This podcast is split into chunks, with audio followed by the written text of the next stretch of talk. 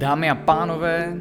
tady je váš host Adam Čislík a dovolte, abych vás přivítal u dalšího semipravidelného performance podcastu, kde se v aktuální sérii věnujeme našemu holistickému poradenství a přístupu k optimalizaci životního stylu. Tato epizoda se bude jmenovat Hedonismus dnešní doby versus performance životní styl. Jako první si řekněme, co to je to ono slovo hedonismus. Dle definice je to filozofické učení o potěšení nebo slasti jakožto hlavním motivu lidského chování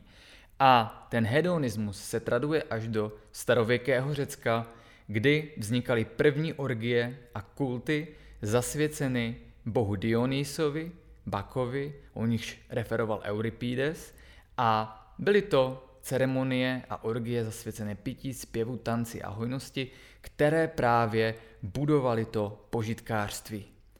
A my jako lidé jsme se vždy vyvíjeli v prostředí, které spíše bylo orientováno na nesnáze, příkozí, příkoří, stres, nedostatek jídla. A až v poslední době se naše společnost postupně obrací a přetavuje v ono hedonistické pojetí a my si tady v tomto podcastu ukážeme ani ne tak, co to je hedonismus, ale jak se právě liší běžný životní styl člověka moderní doby, který je jaksi zaměřen na to opakované snažení se o okamžité uspokojení vnějšími stimuly versus jak vypadá performance životní styl v praxi a proč vlastně jej aplikovat. Ale ještě než přejdeme k samotnému podcastu, tak si na začátek řekněme takové schrnutí toho, kde mě můžete vidět a slyšet mluvit, protože od září nám začíná nová sezóna a v podstatě celého performance lifestyle. Já jsem celý srpen věnoval tomu, abych si od přednášení odpočinul, protože za poslední rok byla extrémně náročná performance univerzita, kdy jsem mluvil 108 výukových hodin, k tomu jsme natáčeli 15 hodin videokurs Supernatural a všechny další videokurzy, že jo, podcasty a vznikla celá že, série Supernatural podcastů, takže toho mluvení bylo extrémně hodně. Já jsem si od toho, že ho chtěl odpočinout, současně jsem hodně pracoval na tom, abych se nořil do přírody, abych byl off-grid, abych uh, dával co nejvíce času čerpání inspirace, obnovy energie a tak dále. A už zase, jak se pomalu mění venku do počasí, tak já cítím, že se dostávám do toho správného nalastavení, díky kterému vám můžu slíbit, že to od září bude velká, jedna velká jízda. A teďkom teda k tomu programu. 1.9., což je v podstatě že jo, takový ten první školní den, tak nám odstartuje paralelní výukový projekt, který bude zatím mít formu Zoom online přednášek, už jsem o tom hovořil několikrát veřejně, už jedna, možná ještě bude druhá takové menší přednášky, které předznamenávají tento projekt, byly, respektive teď bude. A v rámci toho se bude jednat o přednášku struktura našeho vědomí a reality okolo nás a bude součástí několika měsíčního výukového cyklu, intenzivního, to znamená každý jeden až dva týdny se budeme takhle online scházet a bude se jednat o kurz zaměřený na seberozvoj, práci se svým vědomím a v podstatě dostávání se do vlastní síly a plného potenciálu. Dále o týden později o víkendu 11. a 12. 9. a začne pátá Performance Univerzita, velká akce, letos máme obří plány, zase se nám rozšiřuje studiu, studi, studium eh, na počet hodin, eh, počet víkendů zůstává, a už nebudu přednášet sám, Kromě Lukyho máme ještě jednu spolupracovnici z na našich eh, studentek, které absolvovali a kromě toho tam možná přijdou časem i nějací hosté na speciální přednášky. Každopádně Performance Univerzita je zaplněna, takže o té už teď veřejně moc neuslyšíte. O týden později 18. a 19. září, tak jeden z těchto dnů, možná dokonce oba, vystoupím na festivalu Evolution se speciální přednáškou, která také bude tentokrát trochu mimo performance lifestyle, loni to byla ještě psychická optimalizace, letos to půjde více do spirituality a to proto, že cítím, že tam mohu oslovit trochu jinou skupinu, než která nás tady sleduje. A poslední akce v září, tak 30. září, respektive možná 1. října, vystoupím spolu s dalšími lektory s vlastním uh, workshopem na 5 až 6 denním retreatu v Your People od kamaráda Matěje a Bonga, kteří vlastně tam pořádají takové jakoby seberozvojové retreaty a workshopy. My jsme tam dělali taky a loni jeden čtyřdenní, ale tohle je taková pro mě udržitelnější možnost, to znamená vystoupím tam a uh, nejsem si jistý, ale je možné, že jeden ten den tam bude i jakoby semiveřejný přístup pro omezený počet účastníků, kteří přijdou jenom na veřejnou přednášku, ať už mou nebo od nějakého speciálního hosta. Tak jako tak, zůstaňte naladěni, to byl teda a, taková hrubý konstrukt, plán na září, které teda po a, přípravě univerzity a vydání holistického protokolu bude více o živém mluvení. Předpokládám, že bych potom chtěl nejpozději v říjnu zakomponovat i opět veřejnou přednášku a ideálně i nějaký náš workshop, jako byly na jaře. A aby toho nebylo málo, tak ještě důležitá věc, v zhruba polovině září vyjdou nové performance neurotypy, velký projekt, který jsme nechtěli nakonec dělat přes prázdniny, kdy je to takové zabité a který krásně si sedne k tomu, že začíná začátek školního roku. A já všechny vás mohu znovu pozvat do lavic, ať už na Performance Univerzitu, Supernatural a v podstatě výcvik, který bude mít formu online přednášek, anebo na některé veřejné či semiveřejné přednášce, semináři a workshopu. A září vždycky bylo, bylo a je spojeno s tím učit se, poznávat nové věci, posouvat se dále a nejnak tomu bude i nyní. A nyní už se vrátíme zpátky k našemu hlavnímu podcastu. Jak už jsem zmiňoval, tak tento podcast se nazývá Hedonismus dnešní doby versus Performance životní styl. Smyslem performance lifestyle totiž oproti tomu, co se může zdát veřejně, tak není, že jo, jenom na jedné straně dodržování nějakých pravidel, že člověk, že jo, třeba končí s jídlem brzo, nebo že si odpírá, já nevím, modré světlo a tak dále. Ale na druhé straně to není ani právě uh, takové to vyhledávání toho požitku jenom z různých jakoby uh,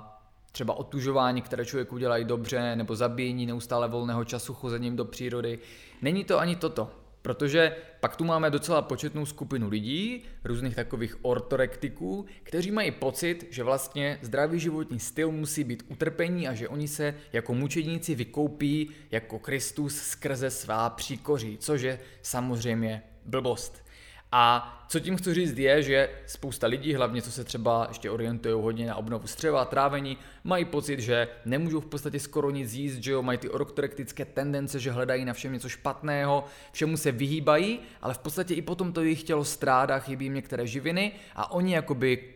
se zevnitř konzumovali seme saba, seme, sebe sama, pak mají že podbité oči a jejich obličej vykazuje známky strádání a všeho jenom ne zdravého životního stylu. A tady si myslím, že i performance jde tou jakoby jinou cestou, kdy například pokud se bavíme o trávení, o zdraví střev, že jo, a k tomu navázané imunitě, tak naším cílem nikdy nebylo, jako se to dělá v různých přístupech tady k té obnově, eliminovat ze svého stravování na věky věků velké skupiny potravin, jako to třeba uh, doporučuje že Dave Asprey, který je jakoby už dneska více zaměřený na ten biohacking, ale postavil na tom ty svoje první knihy, a nebo ať už je to Gundry, který napsal že jo, ten a Plant Paradox známý, a nebo spousta dalších autorů, kteří prostě splivou všechny skoro jídla a potraviny, doktor Joseph Mercola, a potom vlastně člověk nemá skoro co jíst, i stále méně vynechává jídla a i v různých jiných aspektech života neustále něco eliminuje, ať už prostě je to přehnaná, přehnaný strach z mykotoxinů, virů ve vzduchu, a působení měsíce, whatever. A to mi potom v podstatě přijde jakoby kontraproduktivní, protože člověk ještě přehnaně má strach, že jo, z elektrosmogu, že jo, neviditelných vln, takže nejenom, že se člověk přehnaně strachuje neustále, ale ještě vlastně si skutečně jakoby furt žije v té uh, jakoby neuvěřitelné askezi, která sama nemusí být špatná, ale pokud je to přehnané, tak samozřejmě to toho člověka vysává a většinou ani pak, i přes všechnu tu optimalizaci, ten člověk není úplně zdravý, není úplně výkonný a hlavně nebývá úplně nebo téměř vůbec ve svém životě spokojený. V performance jdeme že jo, tou jinou cestou, která opět pro běžného člověka zvenku nemusí být tak viditelná, proto to zmiňuji. A to je cesta, že například u střeva trávení, že jo, protokol nemoc začíná ve střevech, je to o pochopení problematiky, pochopení holistického pohledu a konotací a souvislosti, jako třeba jak může být napojená otevřená střevní bariéra a citlivost nalepek na neuropsychiatrické obtíže podle studií u některých lidí. A to pochopení problematiky nám umožňuje pak určit, zda tyto problémy se týkají mě, ale potom nejdeme tou cestou a na věky věků eliminovat velké skupiny potravin a strachovat se a neustále hlídat každé svoje jídlo a potravinu, jestli neobsahuje nějaký antinutrient, ale jde cestou obnovení střevní bariéry, obnovení sliznice žaludku, to děláme třeba na univerzitě, sklidnění přehnané imunity, snižování tělesné zánětlivosti, optimalizace vlastně fungování autoimunitní reakce a vlastně v podstatě se snad zbavujeme toho, nejenom co to vyvolalo, tuhle tu reakci, ale právě aby nemohlo to vnější prostředí působit na vnitřní prostředí našeho těla. A takto potom postupujeme v řadě dalších oblastí. My se tady ale teď bavíme o performance lifestyle, řekněme, první úrovně, která je určená pro širokou veřejnost a i pro zdánlivě zdravé lidi, kteří samozřejmě nemusí pak procházet že, různýma specializačníma protokolama. A to je ta úroveň, která je ten naturální životní styl, ale proč performance? Protože je zaměřený na maximální výkonnost. Tolik řečeno, pojďme teda nyní už k tomu praktické ukázce toho, jak nevypadá tady ta výkonnostní aspekta toho performance dne, ale jak vlastně vypadá to rozdíl v nastavení přístupu, jak budete během toho dne fungovat, co budete dělat. A jsou to tyhle ty drobné úkony, které my si můžeme představit, že na začátku každého dne, takhle jo, představme si to tak. Představte si, že každý den je nový život. Ráno se narodíte a večer zemřete. A každý ten jeden den byste teda měli žít naplno, zažívat ten den tak, že jo, aby pozitivní část převažovala nad tou negativní, což vždycky je nastavení mysli. Takže nemá smysl se strachovat, co bude za týden, za 14 dní, protože vy žijete jenom ten jeden daný den a proto tyhle ty strasti zatím můžete dát pryč nebo se zaměřit, že jo, jenom na nějaké dílčí kroky k tomu, ale není potřeba se z toho strachovat a stresovat. Vy během toho dne se snažíte zažít nejenom něco, abyste po sobě zanechali, což je práce, ale abyste si cítili příjemně, abyste si ten den užili. A když o tom začnete takto uvažovat, a vlastně každý den bude samostatný život, kdy budete chtít využít každou minutu naplno, tak zjistíte, že se objevuje nová motivace, nový drive a stíháte toho daleko více. Takže zkuste tohleto nastavení mysli a hlavně, když potom ten den končí, tak máte tendence i ten večer využít ne ve strachu, ne ve spěchu, ale k zažívání plnosti života. A když se dostanete do téhle fáze, a my osobně, a mluvím tady o tom úplně poprvé, o tomhle konceptu, tak se to naturálně podařilo po letech a letech že jo, zkoumání, zkoušení, optimalizace. A pak jsem dlouho nevěděl, co to je, co mě tak žene vpřed, dokud jsem právě neslyšel, že o tom mluvil, tuším, Nikola Tesla, že pokud dokážete každý den žít jako samostatný život, tak se v podstatě stanete nesmrtelní, protože místo jednoho životu jich zažijete tisíce a tisíce a ten čas si budete uvědomovat. Tolik řečeno, samozřejmě, pokud člověk že ještě není takhle optimalizovaný a takhle vyrovnaný, nedosahuje toho radiálního zdraví, o kterém tak často hovoříme v protokolech, tak uh,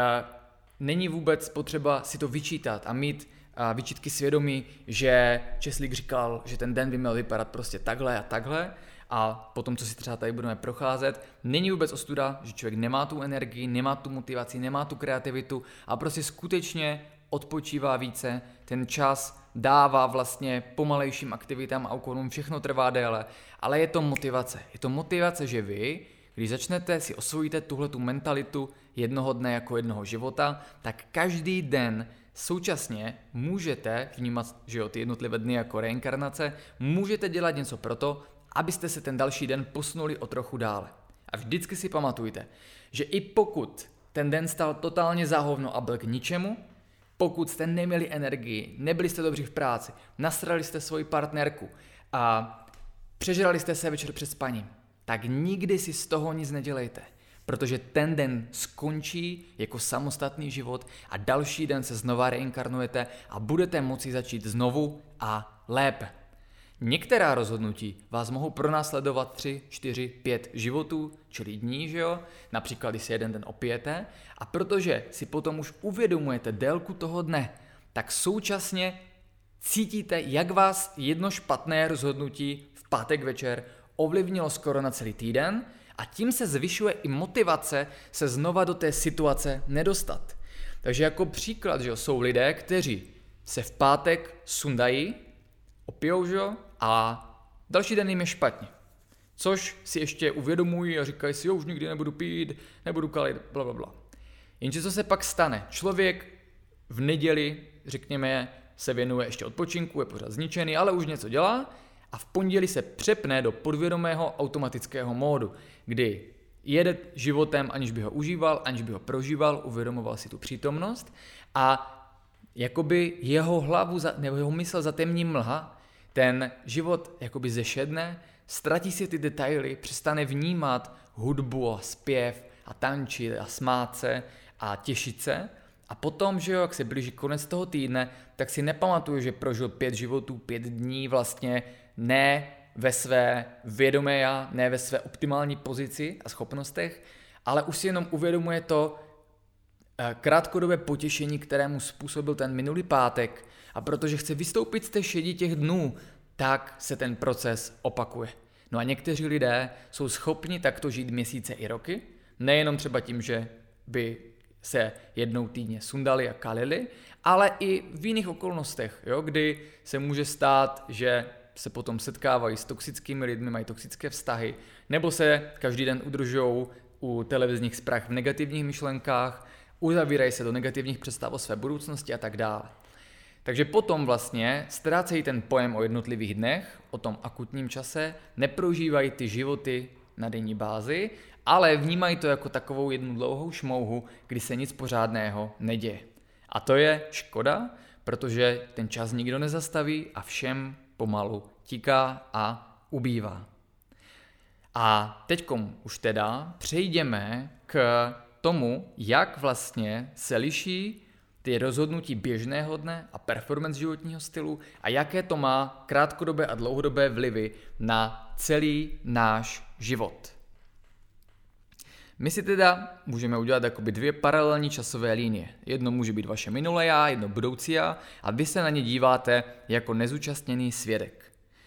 Ten den trvá stejně, ale liší se zcela to, co člověk dělá a jaký je vlastně jeho prožitek. Vždycky nejprve řeknu, v podstatě ten příklad, který odpovídá tomu, jak jsem žil před pár lety také já a jak dneska žije většina lidí a potom si dáme příklad, jak to vypadá v performance životním stylu, kdy nejde o žádné konkrétní snažení, ale o pouhou aplikaci. A vy uvidíte na tom srovnání, jak ty malé, nepatrné změny vedou k velkým změnám během dne. Takže vždycky první příklad špatně, druhý a dobře. V prvním případě člověk aniž by věděl proč, se probouzí z amnezie spánku. Vstane na budík, je bez energie, polehává, těžko se mu stává a podstatě, když už se k tomu odhodlá, tak je zpomalený. Všechno trvá déle, přitom si jede ještě mobil, že jo, možná než vyleze z postele. A problém pak je, že často nestihne snídani, už musí odcházet a následně se spustí taková jakoby kaskáda, kdy začne mít později vlčí třeba hlad, najednou nebude mít energii a jeho mysl a tělo tak nějak přirozeně bude chtít vyhledat sacharidy. Je docela možné, že takový člověk potom naběhne někam do pekárny, podívá se a tady je první rozdíl v naší časové linii. nebo respektive už druhý, ale první s jídlem. Emocionální rozhodnutí zohlednění potravin, ale vidím to, čokorolka, a což byla v minulosti moje osobní femme fatale, tak jeho oči uzřou a jemnou čokoládovou krustu, která vlastně je, že jo, vyvěrající z toho listového těsta. V mozku se spustí amygdalární reakce, která vyplaví malé množství opiátu, jako byste fiťákovi dali přičichnout k jeho piku a následně už následuje nevědomá volba, nezhodnocení situace a snaha ten zatím špatný rozjezd dne ukojit touto čokorolkou, kterou následně člověk a po až obscéním sežrání a spláchne kávou, kterou si tam také koupí, která je také podvědomě přijata, aniž by člověk zhodnotil, zda ji potřebuje nebo ne. V tomhle případě tím, že se cítí bez energie, tak spíše ano. Ale je to káva silně pražená, přepálená, z pekárny, kde třeba neměli úplně dobrý kávovar. Ta káva je trošku chycená mykotoxiny. Člověk si ji dá a samozřejmě se spustí ta vábivá reakce efektu kofeinu, který se váže na adenozinové receptory a snižuje únavu po té špatně prospané noci a současně možná lehce pošimrá dopaminový systém. A v té chvíli spojením cukru a spojením kofeinu vzniká smyčka dopamino-opiátového systému, která se ukládá do podvědomí do podkorových center, do emočních oblastí amygdaly a následně povede v budoucnu k tomu, že se tato reakce bude opakovat. Ale ba co více, díky uh, nenadálému vlastně opojení mozku, smyslů a vědomí nedokáže člověk uh, reflektovat třeba to, že následně po hodině má propad energie, že ho trošku pálí břicho nebo se mu trošku rozbuší srdce vlivem kortizolu, protože jeho už tak namáhanému trávení, třeba to listové těsto a přepálená káva, která může obsahovat zbytky akrylaminu, ne, e, nedělá dobře a v podstatě dráždí jeho sliznici. Ale ta náplast, ta nálepka přes jeho mentální sféru bude, nebo mentální a emocionální, stále bude cítit jako pohlazení a bude mít tendence v budoucích dnech, v budoucích životech toto rozhodnutí opakovat. Na druhé straně potom máme člověka, žijící performance životní styl, který se budí, aniž by musel mít zapnut budík. Přirozeně jej probouzí vycházející slunce, kdy přibývá denního světla a aniž by prokrastinoval a ležel na mobilu, tak se objevuje vědomé vstanutí s tím, že velice rychle se rozpíhá dopaminový systém, je tam příliv energie a pocit, že je potřeba konat, aniž by to bylo spojeno s nadměrnou dávkou kortizolu a stresem. Takový vědomý člověk, užívající performance životní styl nebo prostě vědomý životní styl, následně aniž by rovnou vystřelil ven, jako v prvním případě, protože nyní vstal dříve a má více času, tak si udělá dechové cvičení. Možná vyjde ven, možná si a udělá rehydratační drink a to proto, že ví, že tyto zdánlivě a v podstatě nevýznamné drobné aktivity, které nejsou spojeny ani s jídlem, ani s konzumací stimulantů, v konečném důsledku povedou k tomu, že se bude cítit ještě lépe a ten stav, kdy se cítí už po probuzení dobře, dále posune. Takové dechové cvičení dokáže roztáhnout plíce, okysličit vlastně tělo, které je lehce odkysličené po noci a dodat akutní brst energie, vyčistit hlavu, takže i pokud člověk vstává a ještě není rozběhnutý, dechové cvičení třeba Breath of Fire ho dokáže rozproudit. Následně, protože má čas a cítí se dobře, má energii, tak velice rychle a zručně připraví z ingrediencí, které má běžně nakoupeny doma, svoji snídaň. A u této snídaně může najednou pohlídat, kvalitu potravin. Na rozdíl od toho, kdyby třeba jedl podobnou snídaní venku, zohlední kvalitu vajec, zohlední, jakou na ně použije sůl, zda použije máslo, jestli přidá sezónní zeleninu. A to všechno v něm vyvolává, byť menší, tak také pocitově velice potěšující reakci, která je spojena právě s tím, že si užívá ten proces, užívá si ten přítomný okamžik. No a díky tady tomuhle rozdílu v tom, jak člověk pojal ráno, už jak vstanul, jaké bylo jeho rozhodnutí, co první pozře, co první udělá, tak následně nám vytváří dvě časové osy, dvou různých dní, dvou různých lidí, nebo klidně stejného člověka, které nám ukazují už, jak tady ráno dochází k nastartování toho, kam ten den bude směřovat. Nasledují teda dvě timeline rozdílné kaskády situací během dne. Scénář A, vždy bude člověk, který a žije klasický životní styl, scénář B, ten, který žije performance životní styl, tak v případě scénáře A následně po takové snídaní a kofeinu má člověk více kortizolu, díky tomu ale také častěji během dne propady energie, kolísání krevního cukry, cukru a vede ho to k tomu, že během dne potom, že ho přijde do práce, dá si třeba další kávu, k tomu pojí nějaký chlebíček nebo čipsíky nebo něco, co tam je a během dne se vlastně vyskytuje na takové nestabilní sinusoidě výkyvu energie, výkyvu krevního cukru a výkyvu kortizolu, které v konečném důsledku ale stejně jenom narušují aciditu vnitřního prostředí a v podstatě zvyšují tělesnou zánětlivost a pocitově vedou vlastně k výkyvům nálady a energie. Ve scénáři B náš člověk, který si udělal kvalitní snídaní, přichází do práce, tak má během dne stabilní hladinu krevního cukru. Nemusí jíst, když jedl v 7, v 10 svačinu, ale vydrží do 12. Díky tomu se prodlouží vlastně jeho produktivní čas. Cítí se dobře, aniž by byl odkázán na zdroj energie pouze z potravin, má stabilní hladinu krevního cukru, má v podstatě stabilní kortizol a jeho hormony obecně jedou podle správného programu, Díky tomu dokáže jíst během dne méně a soustředit se na kvalitu, ale také si dokáže daleko více vědomě odříkat a tím pádem si třeba odepřít a to, na co v tom prvním případě člověk má akutní chuť, když něco vidí, co by ho potěšilo a dá si to. Z hlediska pracovní efektivity ve scénáři A je tato efektivita postavena buď na stimulantech, pokud člověk dál popí kafe během dne, anebo stimulech. Člověk obecně hledá vnější stimulaci, proč úkoly, které jsou mu kladeny, dokončit vlastně ve stanovený čas. Takže člověk může pak si říkat, ještě dvě hodiny do obědu, tak si udělám časové okno, dám si kafe, pustím si heavy metal do sluchátek a nějakým způsobem tu práci oddělám. Jenže takováhle motivace a vědomé úsilí nás stojí více energie, než nám dává užitku a člověk je odkázán na potěšení a odměňování vnějšími stimuly. Možná si k tomu dá mikrodozing nikotinu, možná spíše jako jiní lidé půjde ven a zakouří si cigaretu, která obsahuje několik set karcinogenních látek a která vlastně vysává jeho životní energii. V každém případě člověk, který eh, se řídí scénářem B podle performance životního stylu, tak a díky tomu, že ve chvíli, kdy začíná pracovat, už nemusí příliš trávit, nemá výkyvy energie, protože uh, začíná fungovat na mastné kyseliny a díky tomu, že vlastně nemá přehnaně aktivní dopaminový systém, tak mu to umožňuje například při zvolení správné hudby rychleji vstoupit do stavu flow, kterému může pomoci chytrou volbou nootropik. Protože díky tomu, jak obecně funguje, měl čas některé dny si nastudovat třeba článek o nootropicích a zjistil, že látka jménem alfa-GPC kterou může skombinovat s bylinou z ayurvédy Bakupa Monieri, dokážou společně vyvolat rychlejší vstup do flow, kdy se synchronizují mozkové hemisféry a člověk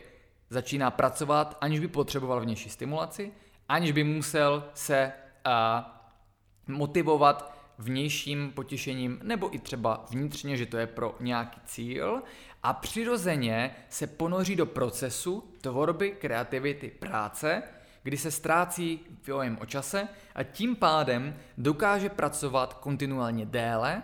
aniž by ho to stálo příliš úsilí a energie. A díky na tomu, že začíná naplno využívat kapacitu mozku, k čemuž mohou pomoci neotropika, ale nemusí tam být, tak vlastně šetří ten mozek, šetří svoji energii a nefunguje na to, že by ždímal stresové hormony a adrenalin, aby něco udělal, ale vlastně pohybuje se v tom flow. V té chvíli není dominantní dopaminový systém, nejsou dominantní do beta mozkové vlny, ale člověk vstupuje do alfy. V takové chvíli je práce meditací ponořením do hloubavého stavu, kdy člověk udělá za stejný čas mnohem více práce. Díky tomu pak také může zjistit, že nemusí během dne pracovat tolik hodin, a nebo může třeba věnovat 4 hodiny dopoledne, takzvané deep work, a po obědě se potom může soustředit na kreativitu, tvorbu něčeho, co ho baví, tvorbu v rámci koníčku, nebo třeba i v dané práci, dělání nějakého kreativního projektu, a práci s lidma a tak dále, které vlastně by ten scénář A nestíhal a už by jej dále stresovali a vysávali, zatímco on v tom může najít potěšení. Pokud a čistě teoreticky srovnáme tyto dva scénáře jako člověka, který pracuje na prodejně Brain Marketu, tak ve scénáři A ten člověk bude přetížen běžnou prací a harmonogramem vyřizování e-mailů, děláním příspěvků. Pokaždé, když tam přijde klient, který ho bude brát jako stresor, bude ho to narušovat jeho vlastně pracovní režim, nebude tam empatie a bude potřebovat více stimulantů, aby to s ním dokázal pořešit, versus scénář B, kdy takový stejný člověk, který se umí optimalizovat, přirozeně rychle zvládá svou práci, v tomto případě třeba ví, že ji může dělat v opačnou část dne, než chodí lidé, má více empatie, dokáže se na ně více intuitivně, intuitivně napojit a vlastně odvádí tu práci mezilidského kontaktu lépe a ti klienti se potom mohou častěji vracet, cítit se tam dobře. Každopádně, a ta pracovní efektivita je teda v prvním případě více postavená na uh, adrenalinu, kortizolu, stimulantech, hledáním vnější odměny a motivace, v tom druhém případě teda na vlastně takovém jakémsi meditativním sklidění vstupu do flow, případně použití a nootropik. Následně, když odběhne ta hlavní pracovní část dne, tak přichází možnost zařadit tam trénink a pohyb. V prvním případě ve scénáři A je ten problém, že člověk ze sebe nemá dobrý pocit. Práce ho vlastně vyždímala, takže i když měl nějakou energii ze všeho toho jídla, stimulantů, tak už mu nezbývá chuť ani a, vlastně energie na to, aby šel ještě do fitka, cvičil tam, že jo, dal tvrdý trénink a tak v lepším případě si udělá pár sérií a někde, že jo, mezi lavičkama, ale spíše bude mít pocit, že ta práce byla náročná, že ho vyždímal a že se musí odměnit. Což je zase ten prvek hedonismu. Takový člověk, teda častěji než do fitka, si řekne, hele, dneska to bylo těžké, půjdu radši na pivko s přáteli, abych vypnul. Jenže co se stane? Člověk přijde, dá si ten zářivě orosený zlatavý mok. To v jeho reakci už vyvolá předtím, než dosedne na stůl, Pavlovou reakci slinění a stimulace dopaminových center slasti a odměny a následně vlastně přičuchne, že jo, ta reakce se zesiluje, začne ho pít a opět akutní hedonistické potěšení z toho alkoholu a piva, respektive akutní potěšení vyvolané pouze věmi, sekundární, které přichází po konzumaci alkoholu, překryje to, že se člověk více ponoří do svého podvědomí, více se odpojí od svého vědomého já a vlastně přestane vnímat, že mu třeba takové pivo, protože obsahuje a že hodně pšenice, a množství cukru s glykemickým eh, indexem větším než gluk, vyšším než glukóza, takže to vlastně může dále vychylovat jeho krevní cukr, zatěžovat slinivku trochu, že jo, a zatěžovat jaterní detoxikaci, která může být tím komplexem věcí během dne neúplně optimálně fungující a v konečném důsledku potom i z těch kalorií trošku přibírat na břiše, trošku zvyšovat estrogeny, že jo, protože to pivo je estrogenní díky chmelu. A Opět, pokud by ten člověk byl vyrovnaný a dělal věci dobře, tak ho takové pivko hormeticky může velice dobře posílit, v tomto případě ale dále prohlubuje celkový deficit. No ve druhém případě člověk a, má po práci dostatek energie, protože sice pracoval psychicky, ale tím, že byl v tom flow, tím, že se optimalizoval, tím, že neměl ty výkyvy krevního cukru a kortizolu, tak vlastně cítí, že byť jeho mysl může být více či méně unavená, tak jeho tělo naopak potřebuje nějaký stimul. A v této chvíli ví, že, a pamatuje si, je to právě správně nastavený trénink, který u něj vede k vyplavení endorfinu a dopaminu a cítí se po něm lépe než před ním. Nebere trénink jako stres, nejde tam na dvě hodiny, nejde se tam ani socializovat, jde udělat tu nezbytnou práci a odcvičit tak, aby vlastně posílil své tělo, své mitochondrie, ale aby se potom cítil jako král. V takovém případě a, se také vytváří dopaminová smyčka, ale pozitivní a člověku se zvedá, že dopamina motivace jít do toho fitka. A když tam přijde a začne cvičit, tak vlastně buď může zase vstoupit do flow, anebo častěji právě dá konečně vyniknout tomu dopaminovému systému. A případně, pokud je ten trénink že jo, normálně po práci mezi čtvrtou a šestou, tak využije vlastně ten druhý pík kortizolu a testosteronu a vlastně nechá tam vyniknout své primální, primární já, nebo primální já, ať už uh, u mužů nebo u žen. V takovém případě se z toho módu že jo, socializovaného člověka přepnu do zuřivé bestie, kdy aniž bych si plácal do bicepsů, pozoval do zrcadla a chlustal do odpadkového koše, tak naopak s jistou grácí a elegancí jdu do tréninku, kde ale můžu konečně se vybít, dát tam trošku agresivity, jet na té vlně toho dopaminu, že jo, poslouchat u toho tu hudbu, ale také věnovat se vědomému dýchání, abych nepřešel do přehnané reakce. A v takové chvíli skutečně to, jak funguje ten trénink na všech úrovních našeho těla, tak naopak sice vyvolá tu pozitivní reakci na mozek a na mysl, kdy nás zaplaví ty endorfíny, pokud je ten trénink dobře nastaven. A když se vidím v tom zrcadle, že jo, jak mám napruhované a prstní svaly, ženy, že jo, udělají vytočení a zatnou zadek, tak současně to vyplaví onen dopamin. V tomto případě může ten trénink samozřejmě být příliš náročný a potom to může být jenom náplast, tady vlastně tyhle ty hormony,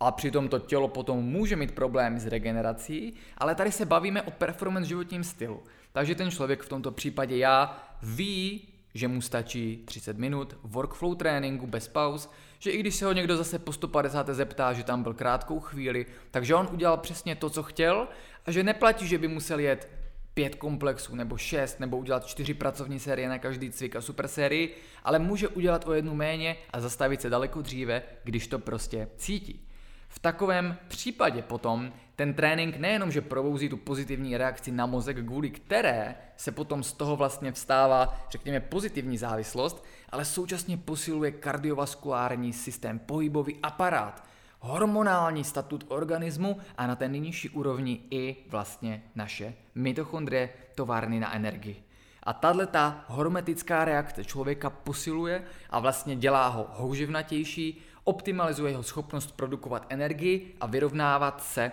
s fyzickým stresem a příkořím a tím jej do budoucna připravuje na situace a dny, kdy bude potřeba zabrat a vlastně podat nějaký fyzický výkon a nebo vyřešit něco, co není zrovna příjemné. Zatímco v prvním případě teda ten pohyb a trénink vůbec k němu nemuselo dojít nebo byl velice minimalistický, tak v tom druhém případě, jak vidíte, je to docela důležitá a stěžení část dne a potom je vhodný zejména koncept, který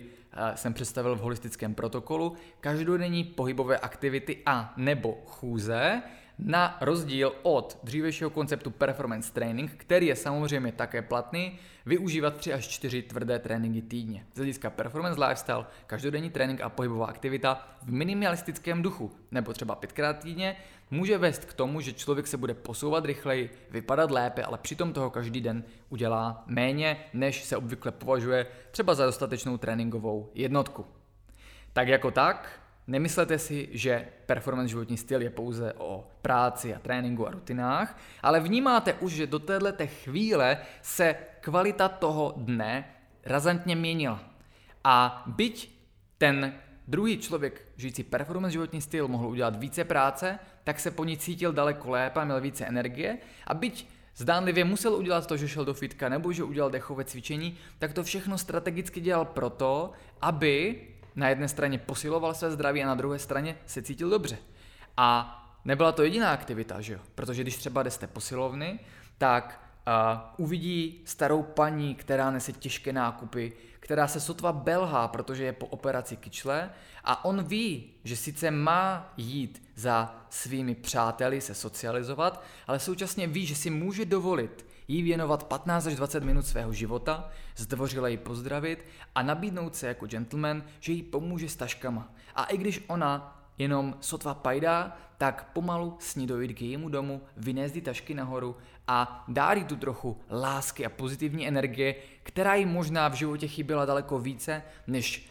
zdravá kyčel, aby mohla tyhle ty nákupy nosit a tím vlastně pozitivně změní ten den někomu dalšímu jenom tím, jaká energie z něho vyzařuje, že má dostatek a vlastně prostředků, síly a tak dále k tomu, aby mohl někomu pomoci. A nemilte se, protože tohle nebude jediná situace, kdy k tomuhle v performance dni dojde. Během dne kamkoliv ten člověk přijde, ať už je to recepce ve fitku, ať už je to telefonát s pošťákem a převzetí zásilky, ať už je to objednání si obědu v restauraci nebo nákup farmářských potravin, tak z každé této interakci bude záviset na tom, jakou bude mít energii, jaké bude působit na lidi kolem sebe, jak bude vyrovnaný a každému v této zdánlivě banální konverzaci může předat pozitivní jiskru motivace, která toho člověka bude směřovat dál ten daný den, aby sám také potom trošku z této pozitivity převzal, což může být razantní rozdíl od člověka ve scénáři A, který může, ale nemusí být během dne díky tomu, že je bez energie, trošku mu kolísá energie, tak lehce nakrknutý, více se stranit lidí, uzavírat se, když něco kupuje, tak jenom odsekávat a v podstatě, když uvidí, že jo, třeba někoho, kdo potřebuje pomoc, tak si říct, hele, určitě tomu pomůže někdo jiný, já spěchám tady na a svoji večerní socializaci. A tím se dostáváme k tématu, která následuje. A to je socializace. Řekněme, že v obou případech, že jo, v tom prvním šel člověk na pivko, ale potom musí jít na večeři se svými přáteli a ve druhém případě, že jo, jde na tu večeři po té posilovně. V prvním případě je docela pravděpodobné, že socializace bude dále pokračovat kolem alkoholu, a kde si člověk dá víno, pivo či nějaký tvrdý alkohol, aby rozjel svůj dopaminový a serotoninový systém a rozvykládal se. Častěji se totiž stává, že člověk, že jo, když plně neovládá vědomě to, jak se cítí, tak může mít pocit, že potřebuje jakýsi sociální lubrikant k tomu, aby se s přáteli skutečně rozvykládal a bavil, nebo se svým partnerem a partnerkou, nebo když jde na návštěvu k rodině a k rodičům. Zatímco v tom druhém případě Právě tím, že člověk je nabitý endorfiny a dopaminem po fitku i po celém dni, respektive to fitko, že jo, obnovilo ty zásoby, které si mohl trošku vyčerpat během dne,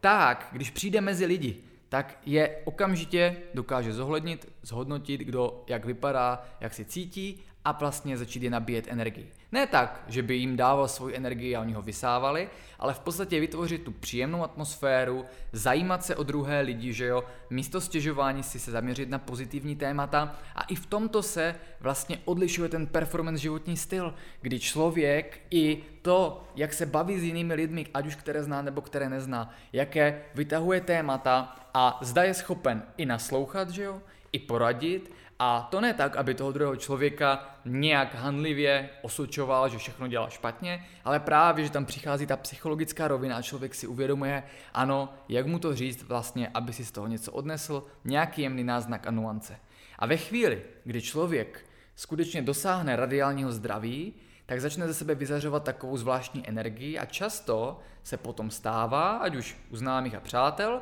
nebo i u cizích lidí, nebo zdánlivě cizích, že vlastně se lidé začnou ptát, co ty děláš, že vypadáš dobře, že jde z tebe taková pozitivní energie a vy to nezaplácnete, ale to víš co, prostě jsem veselá kopa, ale naopak v téhle chvíli, když jste tím příkladem, můžete toho člověka lehce usměrnit, že vlastně třeba žijete performance životní styl, anebo že děláte tady tohle a tohleto, že jste byli po tom fitku, že se pak cítíte skvěle a tím navázat třeba i tuhle konverzaci a do budoucna toho člověka pozitivně motivovat. Na druhou stranu, že jo, v případě scénáře A člověk může přijít, už je trošku zbytý jako pes, trošku opilý a potom začne pít jenom proto, aby se v tom stavu dokázal více uvolnit a položit a když se někdo zeptá, hele,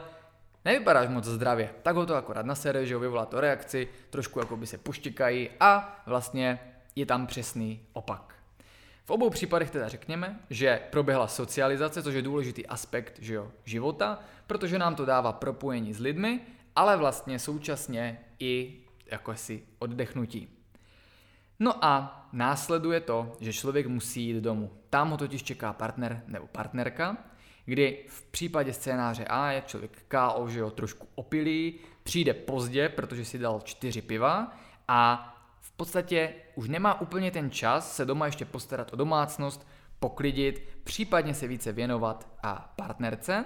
a většinou je tak trochu KO, že už je pozdě, že socializace pak třeba probíhá už jenom formou společného filmu a ležení, kdy už se nic moc nemluví a třeba spíše se ještě něco konzumuje. Na druhé straně člověk přijde domů ze socializace s přáteli dříve a tím, že teprve zapadá slunce, on má energii, tak si v klidu po přivítání s partnerem a s partnerkou řekne, kde chce pomoct, s čím chce pomoct, anebo začne sám, pomůže, uklidí tak, aby vlastně se doma cítil příjemně a rozvíjel tam pozitivní energii. Klidně, pokud ta socializace nebyla o jídle, tak v téhle chvíli, že ho si připraví večeři, ať už sám nebo s partnerem a partnerkou, k tomu zasednou, domluví se, kdo udělá večeři a tam může teprve přijít ta správná socializace, spojená zase s vědomým jedením, kdy vím, co konzumuji, v jaké kvalitě a není to jedení jako třeba v hospodě, když si k těm pivům dám rychle utopence, abych to něčím zaplácl a zase jenom reaguji na ty povrchní pocity a, a dojmy, které tyhle ty potraviny a jídla vytvářejí. Díky tomu se opět dostávám k tomu, že jím vědomě, vím, co jím, Vím, co mi dělá dobře a z toho jídla se těším, postavím kolem něj socializaci, vychutnám si jej a v téhle chvíli klidně může přijít uh, sklenice kvalitního vína. Ale že jo, pokud bychom chtěli skutečně zabřednout do toho, jak vypadá performance životní styl, tak v nějaké fázi jsem měl ten čas přečíst si článek nebo trošku více zabřednout do vína a zjistil jsem, že některé odrůdy vína z určitých oblastí, které vůbec nemusí být drahé, ale jsou kvalitní, jako jsou některá primitiva z Apulie, a jako mohou být sardská vína, merlot z Argentiny a mnoha další, tak obsahují spoustu protektivních polyfenolů a zejména pokud jsou to takzvaná vína naturální, tak a neobsahují, já nevím, pesticidy a příliš hodně že, těch seřičitanů. A díky tomu i ta sklenka toho naturálního, nedej bože, biodynamického vína, které skutečně se dá sehnat, ale může to být pouze prostě kvalitní víno z menšího vinařství, kde zase mi někdo řekne, jaký je původ, jaké je zpracování, tak se z něho můžu těšit a uvědomit si a v té chvíli, když ho piju, tak mé a, se napojím na své podvědomí a někde ve své mysli vidím obraz těch italských vinic v Toskánsku, kde lidé s radostí pěstují hrozny vinné révy a zpracovávají je dle tradičních postupů, nechají je barikovat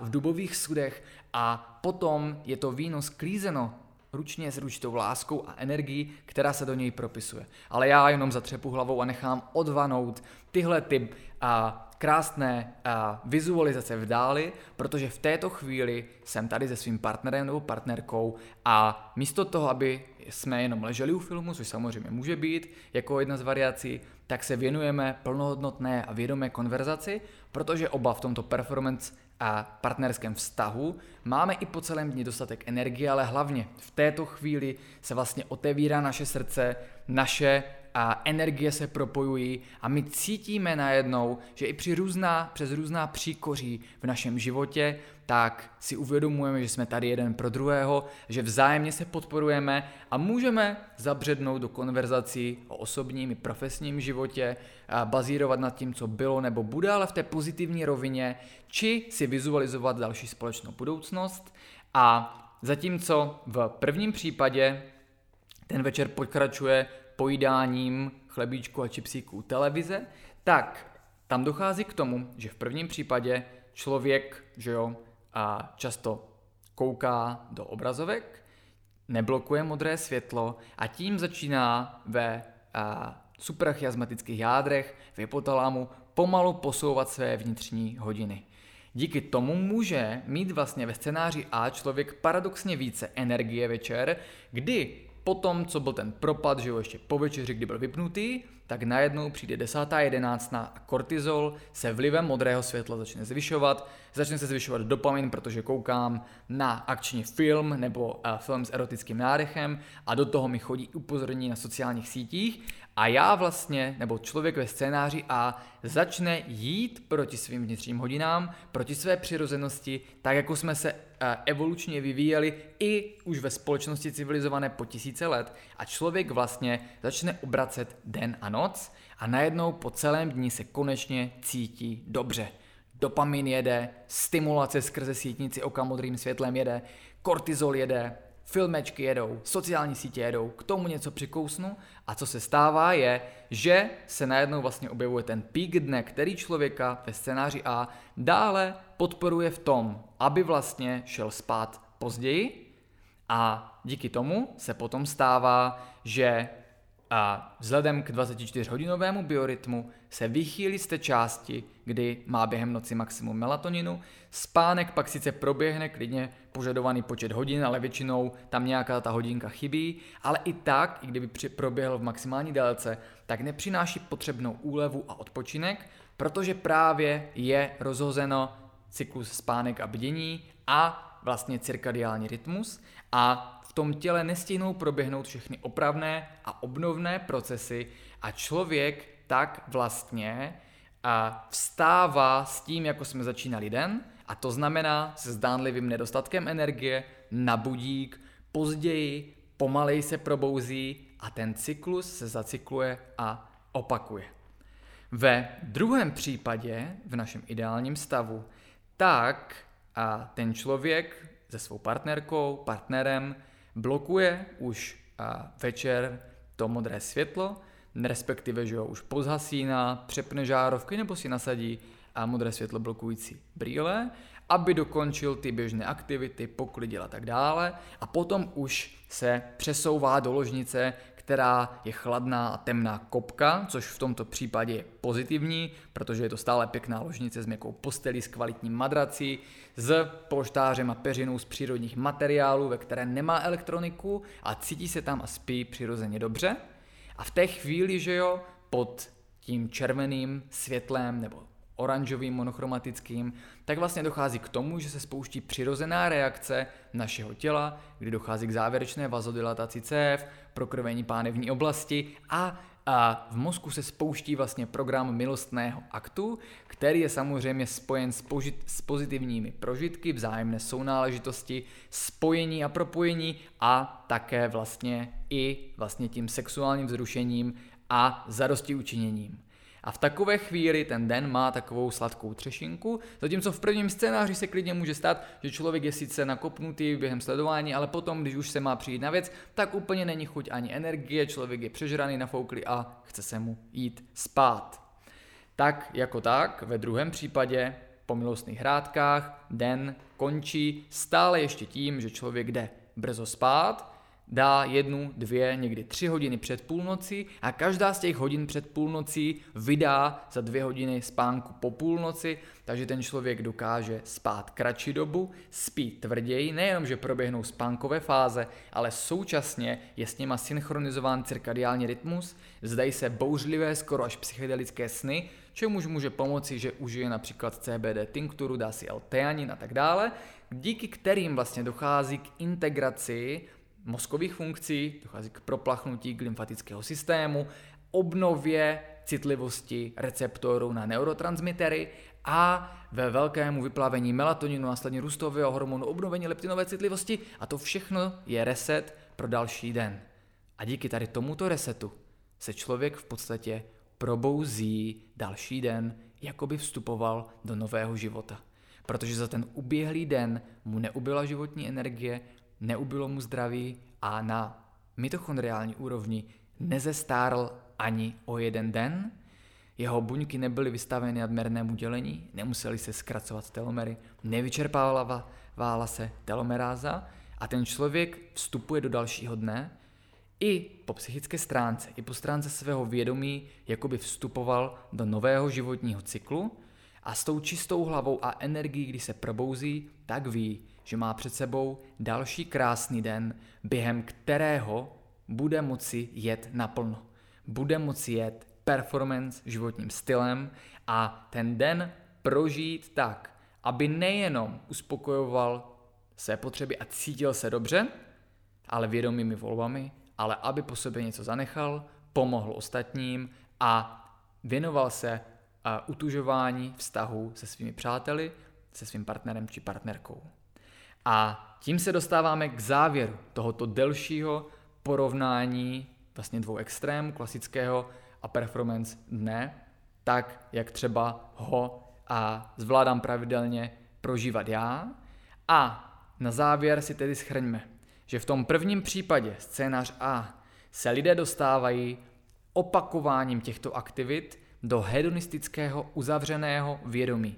kdy jsou ovlivňovány ne svým vědomým rozhodnutím svého vědomého já, ale podkorovými vrstvami mozku, spojenými s emocionálními smyčkami a jejich psychiku ovlivňují často programy, tady si dám tohle, to mi dělalo dobře, tady je okamžité uspokojení, tohle nám je působí pozitivně, které tam jsou pak ale snadno implementovány skrze reklamu, sociální sítě a názory přátel a veřejnosti. Takže člověk pak může mít pocit, že všechny tyto věci je normální dělat, že to dělají všichni, že na tom není nic špatného a postupně se otupuje jeho senzitivita, aniž by si uvědomal, uvědomoval, že ještě před 30 lety většina těchto věcí nebyla dostupná ani možná a lidé vždy žili bez nich a že e,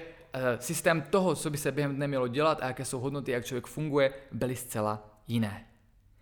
Ve druhém případě si v sobě člověk během dne zachovává své primální instinkty – Věří své intuici a je schopen konat pozitivní změnu ve vztahu ke, své zdra- ke svému zdraví, to znamená činí vědomé volby, co do svého těla přijme a co ne, co mu dělá dobře a co ne. Na dále dokáže vědomě ovlivňovat svou pracovní činnost, svou kreativitu, tvořivost, kolik času a energie dá práce, aniž by jí dal více či méně než chce. To stejné dokáže dát své rodině, partnerovi a partnerce, to znamená dává jim to, co potřebují, zároveň dostává to, co potřebuje on, takže je to a, rovnováha ve výměně informací a energie a současně pozitivně pomáhá svými hodnotami ovlivňovat a modulovat společnost i vlastně lidi okolo sebe, ať už své přátele, nebo prostě lidi, se kterými se potkává během dne. První typ člověka, který žije scénáře A, tak takový člověk,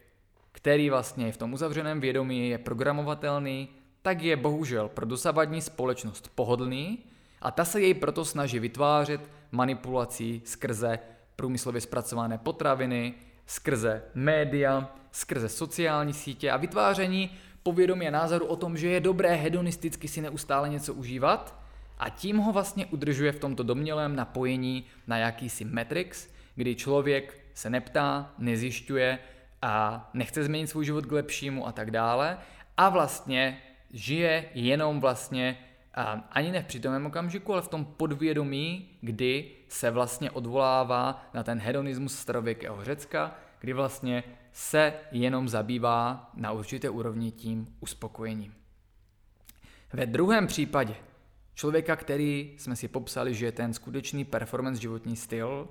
tak se jedná o člověka svobodného ve vztahu k sobě a vědomému volbám, jak ovlivní svůj život, i ke vztahu k ostatním. Člověka, jehož mozek není vystavován závislostem, byť je zažil a pozná je, není ovlivňován podvědomými programy a dokáže se vytvářet svůj vědomý názor na život, je člověkem asertivním, který za, touží zažívat svobodu svého rozhodnutí a bere svůj osud do svých rukou. Takový člověk je ale bohužel pro současnou společnost a systém nepohodlný, protože vykazuje velkou dávku deviace, kdy má tendence být samostatný, být produktivní, vytvářet nové hodnoty a otevírat oči ostatním. To byla jízda. Dámy a pánové, to byl Performance Podcast, epizoda číslo 22 a já budu rád, pokud to s váma rezonovalo, když to budete sdílet lidem, aniž by se urazili, kteří stále ještě žijí ten scénář A, protože pamatujte, pravda je někdy děsivější než fikce, kterou čteme v sci-fi literatuře a kterou vidíme v televizi a je důležité začít se jí dívat do očí. Já věřím, že se vám podcast líbil, sdílejte ho, jinak to bude naše tajemství a slyšíme zase příště se navzájem a nebo přijďte na některou z těch veřejných či semiveřejných přednášek a akcí, protože mě tam uslyšíte mluvit o tématech, které ještě nikdy nepadla a nepadly a věřím, že to bude jedna velká jízda. Dámy a pánové, to byl Adam Čislík, Performance Lifestyle, Performance Podcast. Mějte se. Niña perdida que me ves, donde la luz ya no vive tan cerca del más allá.